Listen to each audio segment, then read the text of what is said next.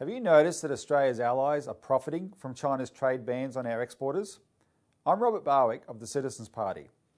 Let's take a look at the details. Economist Saul Eslake compiled these figures. As he put it, these allies are cutting our lunch. Eslake entitled his graph, With Friends Like These.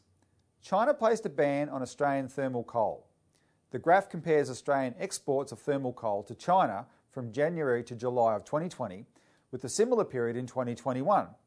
As you can see, Australian thermal coal exports to China go to zero, whereas the exports from the US and Canada skyrocketed from almost nothing in 2020 to replacing Australia's coal in 2021. How about copper? Exports from Australia to China went from 600 million in January to July 2020 to zero in the same period in 2021. And the US and Canada stepped right in to pick up the slack. And guess what? The picture holds true for beef, barley, wine, lobsters, and wood and wood products. Kind of makes you feel like we're being played for suckers, doesn't it? So, why is this happening?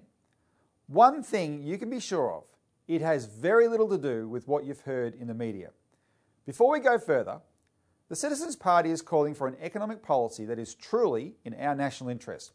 We are asking you to sign our petition to create a national development bank that will create 1.5 million new industrial jobs in Australia and enable us to rebuild Australia's manufacturing capability. We'll come back to this idea at the end of this six minute video, so stick around. Meanwhile, let's take a look at a few basic facts. Here's a comparison between the United States and China as regards steel production. As you can see, China's share of world steel production has rapidly increased while the United States has declined. Is that China's fault? I don't think anyone seriously suggests that. Now let's look at high speed rail. As you can see, China has zoomed past the United States in the last 15 years.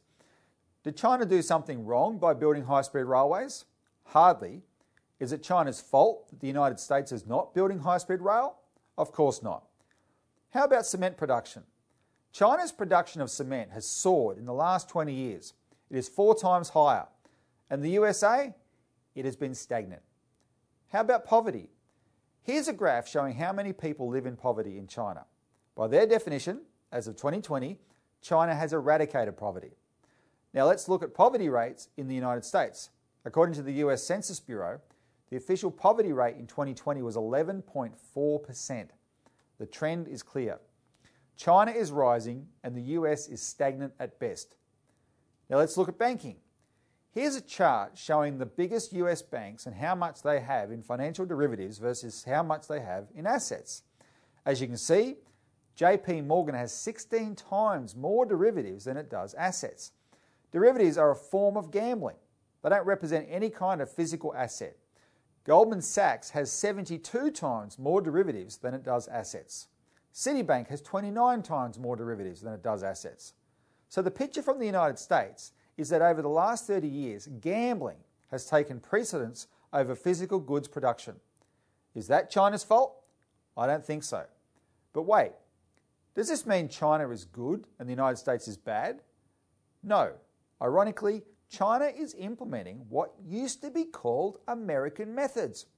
Franklin Roosevelt used the Reconstruction Finance Corporation to funnel investment into massive water and power projects like the Tennessee Valley Authority, the Grand Coulee Dam, the Hoover Dam, and many others. He also poured investment into building roads, bridges, and rural electrification. China is simply doing what America and Australia used to do. The Citizens Party says Australia must return to this approach we're calling for Australia to establish a national development bank. Such a bank would create more than 1.5 million industrial jobs in Australia. With a national bank, we could finance the Bradfield scheme and make vast areas of Australia drought proof. In fact, we could build 17 high priority water and power projects all over Australia.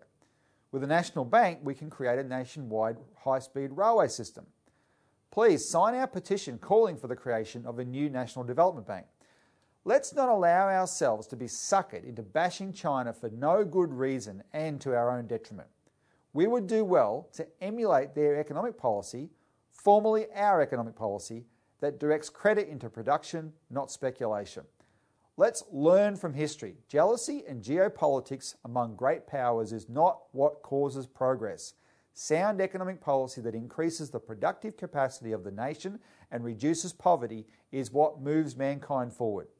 Please join us in demanding this outlook. It's urgent to intervene before the rhetoric leads to the insanity of war. Please sign our petition and help us spread the word.